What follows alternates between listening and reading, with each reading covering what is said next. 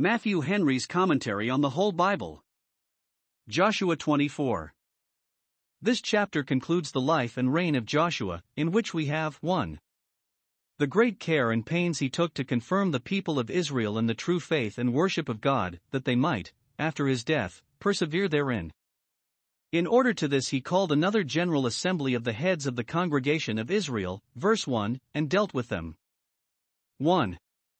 By way of narrative, recounting the great things God had done for them and their fathers, verses two and thirteen. two. By way of charge to them, in consideration thereof, to serve God, verse fourteen. three. By way of treaty with them, wherein he aims to bring them, one. To make religion. religion their deliberate choice, and they did so, with reasons for their choice, verses fifteen to eighteen. two. To make it their determinate choice, and to resolve to adhere to it, verses nineteen to twenty-four. four. By way of covenant upon that treaty, verse twenty-five to twenty-eight. two. The conclusion of this history with, one. The death and burial of Joshua, verses twenty-nine and thirty, and Eleazar, verse thirty-three, and the mention of the burial of Joseph's bones upon that occasion, verse thirty-two. two. A general account of the state of Israel at that time, verse thirty-one. Joshua's farewell address to Israel, fourteen twenty-seven B C. one. And Joshua gathered all the tribes of Israel to Shechem, and called for the elders of Israel, and for their heads, and for their judges, and for their officers, and they presented themselves before God. two. And Joshua said unto all the people, Thus saith the Lord God of Israel, Your fathers dwelt on the other side of the flood in old time, even Terah, the father of Abraham, and the father of Nachor, and they served other gods. three. And I took your father Abraham from the other side of the flood, and led him throughout all the land of Canaan, and multiplied his seed, and gave him Isaac. four. And I gave unto Isaac Jacob and Esau, and I gave unto Esau Mount Seir, to possess it, but Jacob and his children went down into Egypt. five. I sent Moses also and Aaron, and I plagued Egypt, according to that which I did among them, and afterward I brought you out. six. And I brought your fathers out of Egypt, and ye came unto the sea, and the Egyptians pursued after your fathers with chariots and horsemen unto the Red Sea. seven. And when they cried unto the Lord, he put darkness between you and the Egyptians, and brought the sea upon them, and covered them, and your eyes have seen what I have done in Egypt, and ye dwelt in the wilderness a long season.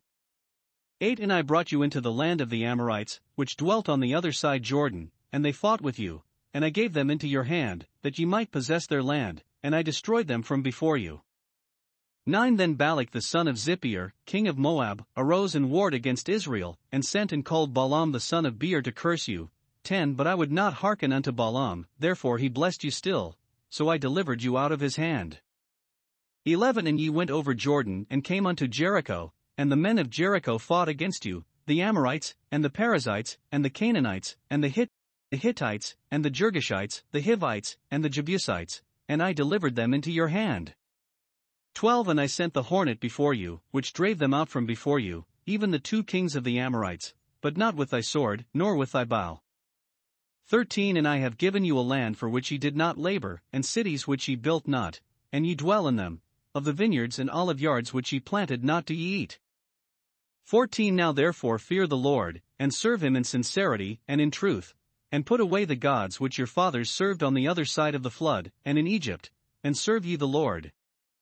Joshua thought he had taken his last farewell of Israel in the solemn charge he gave them in the foregoing chapter, when he said, I go the way of all the earth. But God graciously continuing his life longer than expected and renewing his strength, he was desirous to improve it for the good of Israel. He did not say, I have taken my leave of them once, and let that serve, but having yet a longer space given him, he summons them together again, that he might try what more he could do to engage them for God.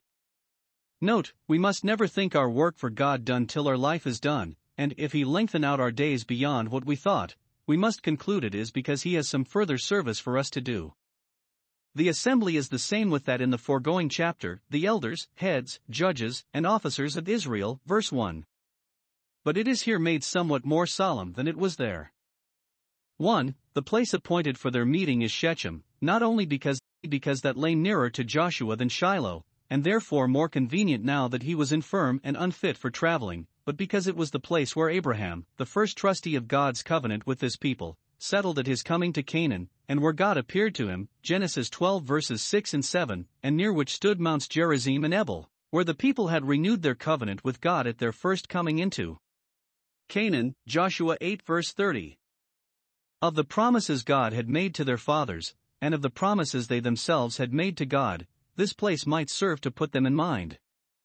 two. They presented themselves not only before Joshua, but before God, in this assembly, that is, they came together in a solemn religious manner, as into the special presence of God, and with an eye to his speaking to them by Joshua, and it is probable the service began with prayer.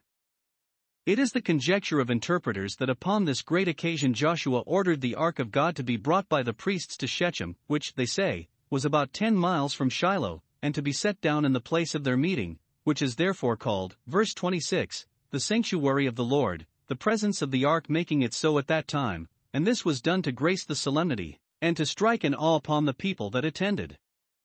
We have not now any such sensible tokens of the divine presence, but are to believe that where two or three are gathered together in Christ's name he is as really in the midst of them as God was where the ark was, and they are indeed presenting themselves before him. three. three. Joshua spoke to them in God's name, and as from him, in the language of a prophet, verse two. Thus saith the Lord, Jehovah, the great God, and the God of Israel, your God in covenant, whom therefore you are bound to hear and give heed to. Note, the word of God is to be received by us as his, whoever is the messenger that brings it, whose greatness cannot add to it, nor his meanness diminish from it. His sermon consists of doctrine and application. one. The doctrinal part is a history of the great things God had done for his people, and for their fathers before them. God by Joshua recounts the marvels of old, I did so and so. They must know and consider, not only that such and such things were done, but that God did them. It is a series of wonders that is here recorded, and perhaps many more were mentioned by Joshua, which for brevity's sake are here omitted. See what God had wrought. one. He brought Abraham out of Ur of the Chaldees, verses two and three. He and his ancestors had served other gods there, for it was the country in which, though celebrated for learning, idolatry, as some think, had its rise, there the world by wisdom knew not God. Abraham, who afterwards was the friend of God and the great favorite of heaven, was bred up in idolatry, and lived long in it, till God by his grace snatched him as a brand out of that burning. Let them remember that rock out of which they were hewn, and not relapse into that sin from which their fathers by a miracle of free grace were delivered. I took him, says God, else he had never come out of that sinful state. Hence Abraham's justification is made by the apostle an instance of God's justifying the ungodly, Romans four verse five. two.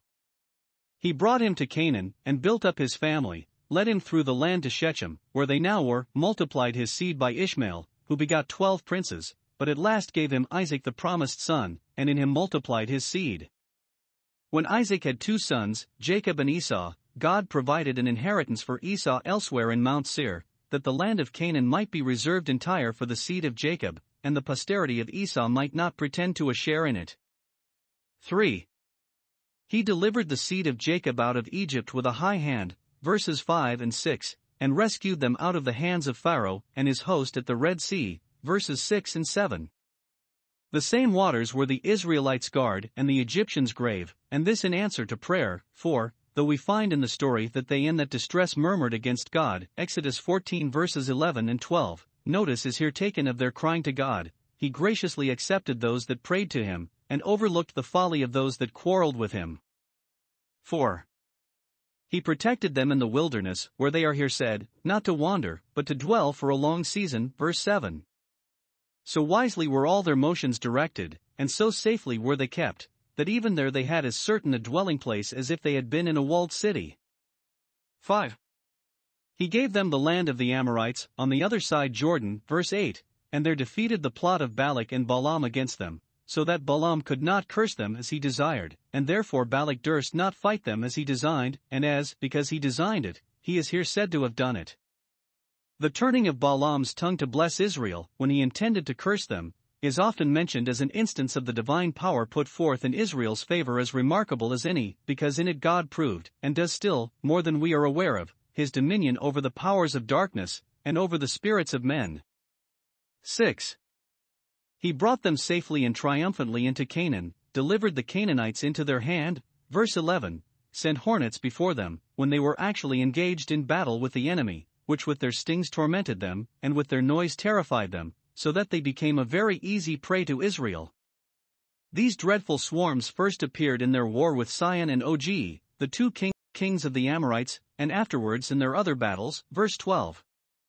God had promised to do this for them, Exodus twenty-three verses twenty-seven and twenty-eight. And here Joshua takes notice of the fulfilling of that promise. See Exodus twenty-three verses twenty-seven and twenty-eight, Deuteronomy seven verse twenty. These hornets, it should seem, annoyed the enemy more than the artillery of Israel, and therefore he adds, "Not with thy sword nor bow." It was purely the Lord's doing.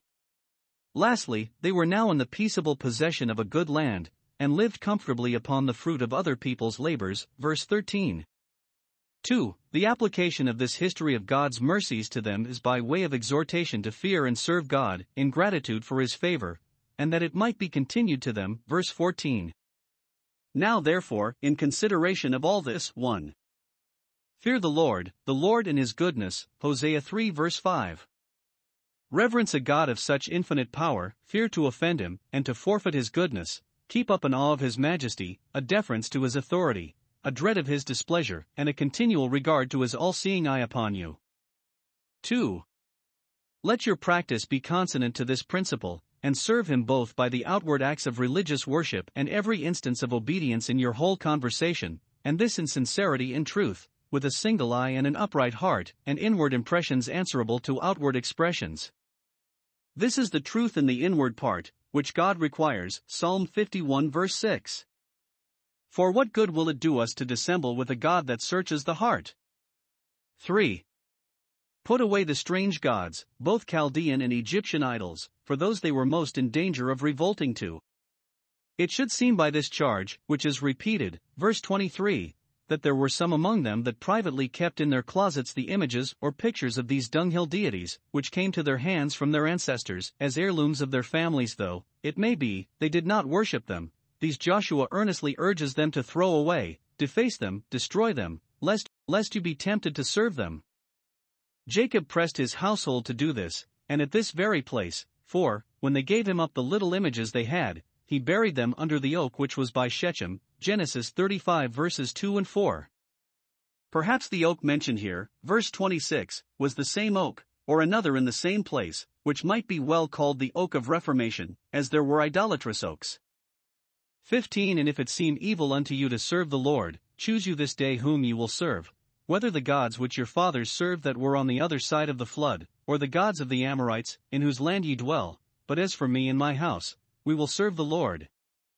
sixteen. And the people answered and said, God forbid that we should forsake the Lord, to serve other gods. seventeen. For the Lord our God, he it is that brought us up and our fathers out of the land of Egypt, from the house of bondage, and which did those great signs in our sight, and preserved us in all the way wherein we went, and among all the people through whom we passed. eighteen. And the Lord drave out from before us all the people, even the Amorites which dwelt in the land, therefore will we also serve the Lord, for he is our God.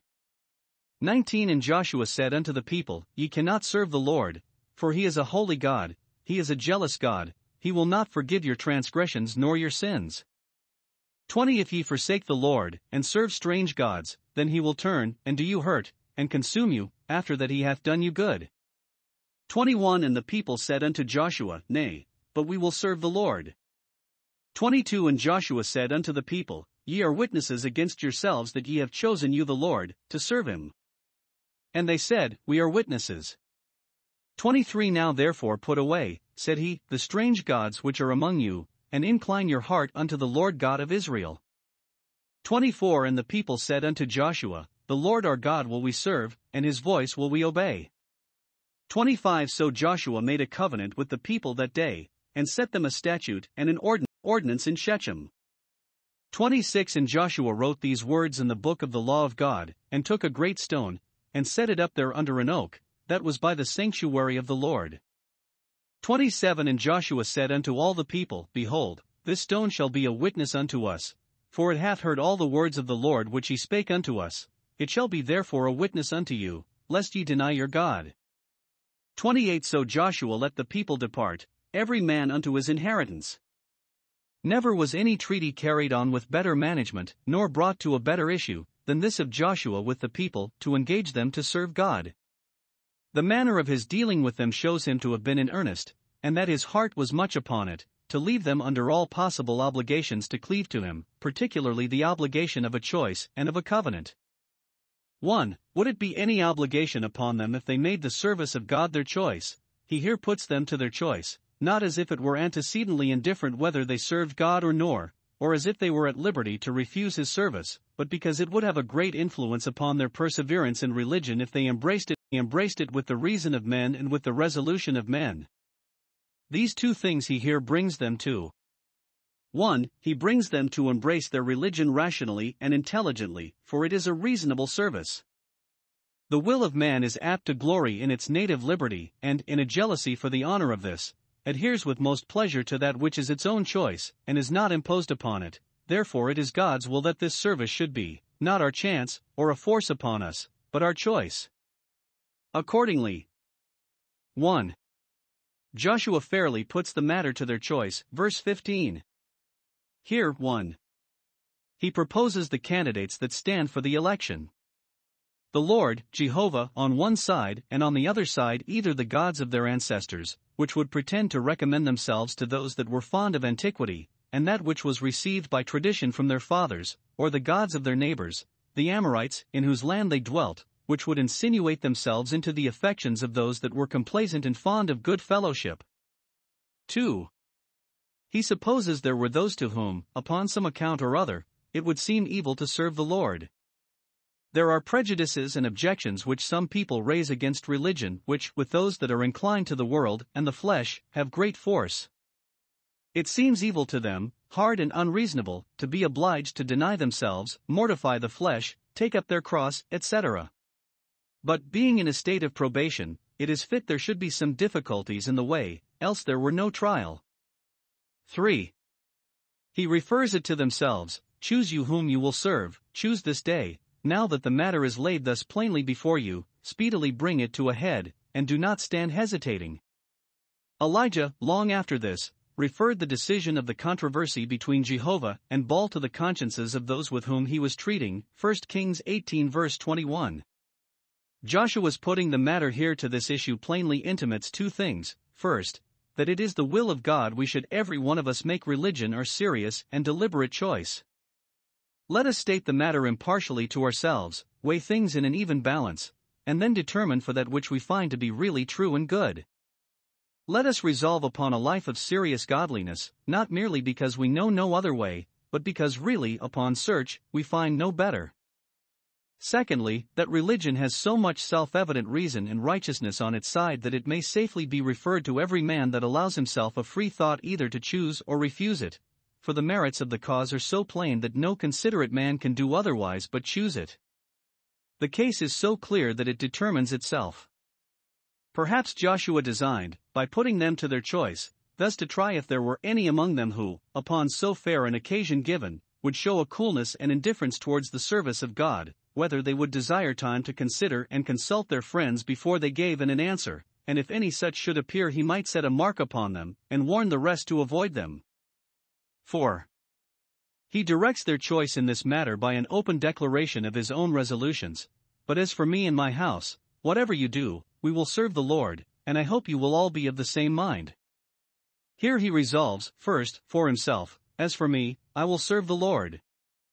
Note, the service of God is nothing below the greatest of men, it is so far from being a diminution and disparagement to princes, and those of the first rank to be religious that it is their greatest honor, and adds the brightest crown of glory to them.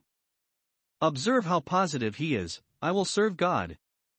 It is no abridgment of our liberty to bind ourselves with a bond to God.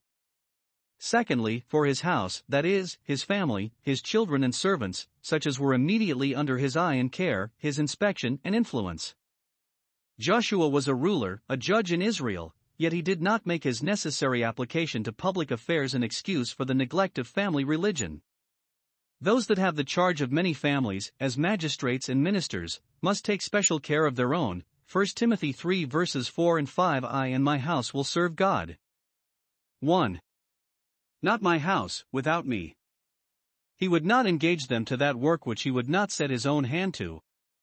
As some who would have their children and servants good, but will not be so themselves, that is, they would have them go to heaven, but intend to go to hell themselves. two. Not I, without my house. He supposes he might be forsaken by his people, but in his house, where his authority was greater and more immediate, there he would overrule. Note, when we cannot bring as many as we would to the service of God, we must bring as many as we can, and extend our endeavors to the utmost sphere of our activity. If we cannot reform the land, let us put away iniquity far from our own tabernacle. three. First I, and then my house. Note, those that lead and rule in other things should be first in the service of God, and go before in the best things. Thirdly, he resolves to do this whatever others did. Though all the families of Israel should revolt from God and serve idols, yet Joshua and his family will steadfastly adhere to the God of Israel. Note, those that resolve to serve God must not mind being singular in it, nor be drawn by the crowd to forsake his service. Those that are bound for heaven must be willing to swim against the stream, and must not do as the most do, but as the best do. two.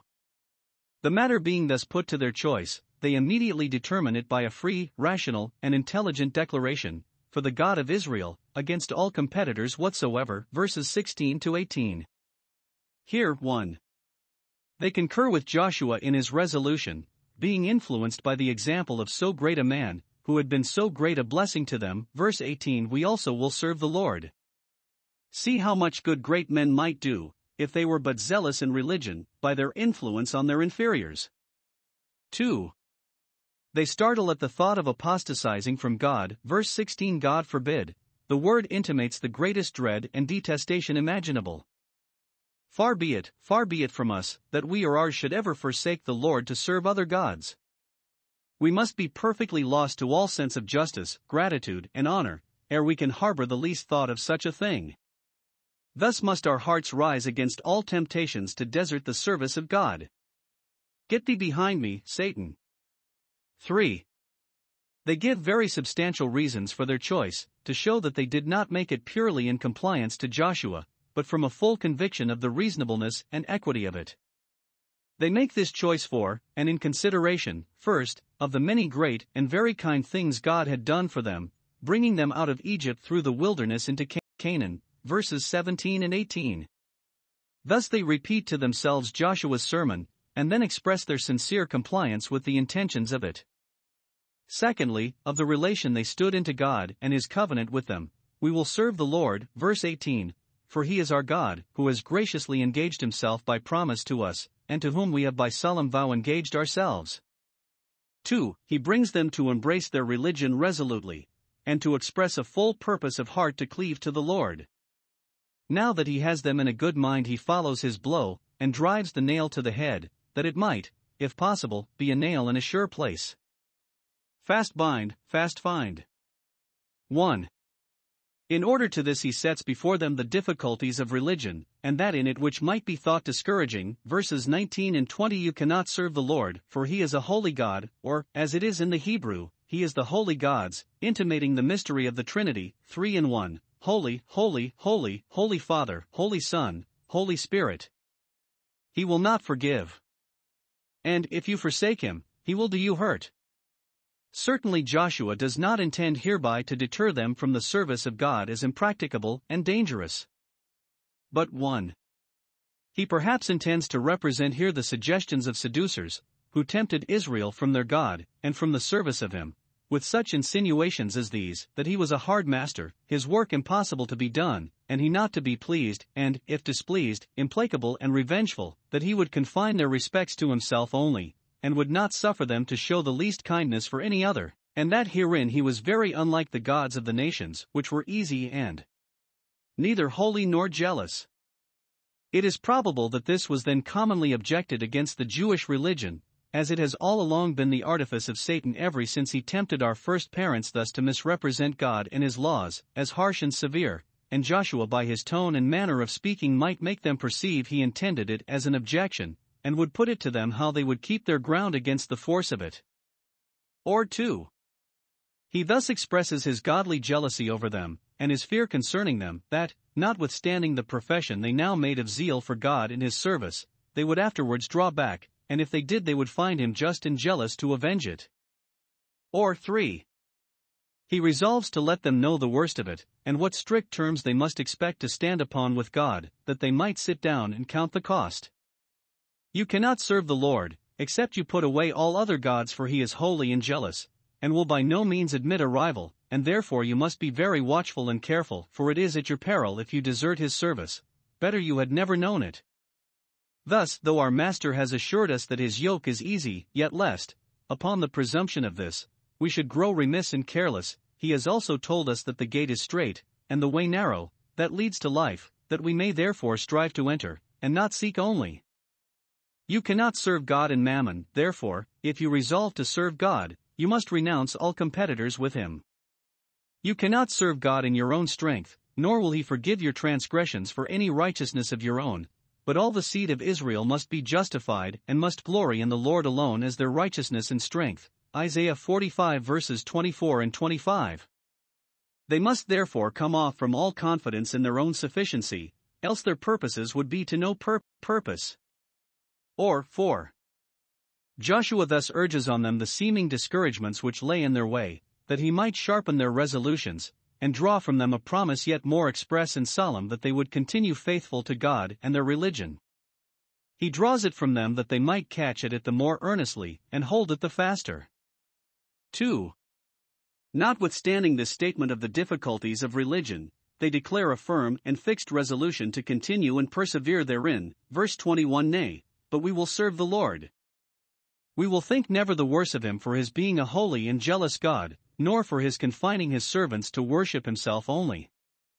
Justly will he consume those that forsake him, but we never will forsake him. Not only we have a good mind to serve him, and we hope we shall, but we are at a point, we cannot bear to hear any entreaties to leave him, or to turn from following after him. Ruth one verse sixteen, in the strength of divine grace we are resolved that we will serve the Lord. This resolution they repeat with an explication, verse twenty-four. The Lord our God will we serve, not only be called his servants and wear his livery, but our religion shall rule us in everything, and his voice will we obey.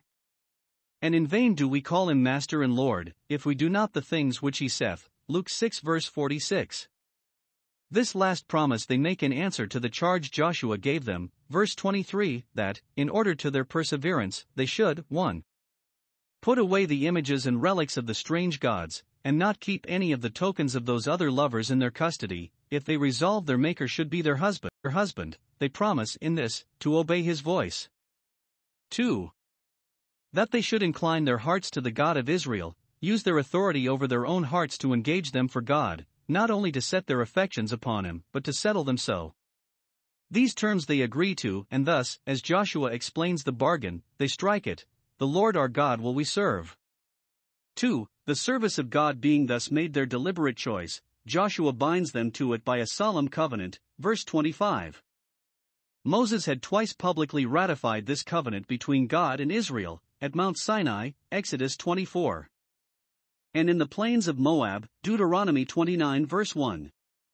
Joshua had likewise done it once, chapter eight verse thirty-one, et cetera, and now the second time. It is here called a statute and an ordinance, because of the strength and perpetuity of its obligation, and because even this covenant bound them to no more than what they were antecedently bound to by the divine command. Now, to give it the formalities of a covenant, one. He calls witnesses, no other than themselves, verse twenty-two. You are witnesses that you have chosen the Lord.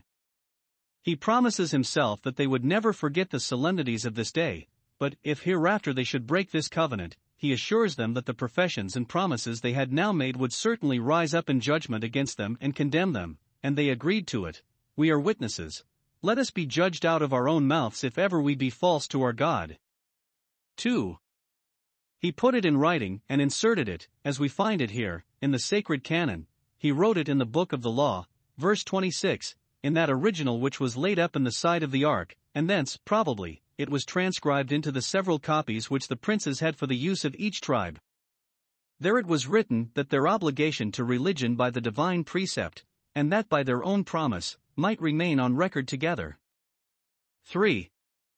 He erected a memorandum of it, for the benefit of those who perhaps were not conversant with writings, verses twenty-six and twenty-seven. He set up a great stone under an oak, as a monument of this covenant, and perhaps wrote an inscription upon it, by which stones are made to speak, signifying the intention of it. When he says, "It hath heard what was past," he tacitly upbraids the people with the hardness of their hearts, as if this stone had heard to as good purpose as some of them, and if they should forget what was no done, this stone would so far preserve the remembrance of it as to reproach them for their stupidity and carelessness, and be a witness against them. The matter being thus settled, Joshua dismissed this assembly of the grandees of Israel, verse twenty-eight, and took his last leave of them, well satisfied in having done his part, by which he had delivered his soul. If they perished, their blood would be upon their own heads. The death of Joshua, fourteen twenty-seven B C. twenty-nine And it came to pass after these things, that Joshua the son of Nun, the servant of the Lord, died, being a hundred and ten years old. thirty And they buried him in the border of his inheritance in Timnath-Serah, which is in Mount Ephraim, on the north side of the hill of Gash. thirty-one And Israel served the Lord all the days of Joshua, and all the, all the days of the elders that overlived Joshua, and which had known all the works of the Lord, that he had done for Israel. thirty-two And the bones of Joseph, which the children of Israel brought up out of Egypt, buried they in Shechem, in a parcel of ground which Jacob bought of the sons of Hamor the father of Shechem for a hundred pieces of silver, and it became the inheritance of the children of Joseph.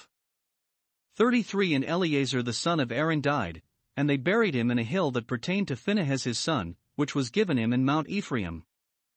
This book, which began with triumphs, here ends with funerals, by which all the glory of man is stained. We have here one. The burial of Joseph, v. thirty-two. He died about two hundred years before in Egypt, but gave commandment concerning his bones, that they should not rest in their grave until Israel had rest in the land of promise. Now therefore the children of Israel, who had brought this coffin full of bones with them out of Egypt, carried it along with them in all their marches through the wilderness, the two tribes of Ephraim and Manasseh, it is probable, taking particular care of it, and kept it in their camp till Canaan was perfectly reduced now. At last they deposited it in that piece of ground which his father gave him near Shechem, Genesis forty-eight colon twenty-two. Probably it was upon this occasion that Joshua called for all Israel to meet him at Shechem, verse one, to attend Joseph's coffin to the grave there, so that the sermon in this chapter served both for Joseph's funeral sermon and his own farewell sermon, and if it was, as is supposed, in the last year of his life, the occasion might very well remind him of his own death being at hand, for he was not just at the same age that his illustrious ancestor Joseph had arrived at when he died, one hundred ten years. Old, compare verse twenty-nine with Genesis fifty verse twenty-six. two. The death and burial of Joshua, verses twenty-nine and thirty. We are not told how long he lived after the coming of Israel into Canaan. Doctor Lightfoot thinks it was about seventeen years, but the Jewish chronologers generally say it was about twenty-seven or twenty-eight years.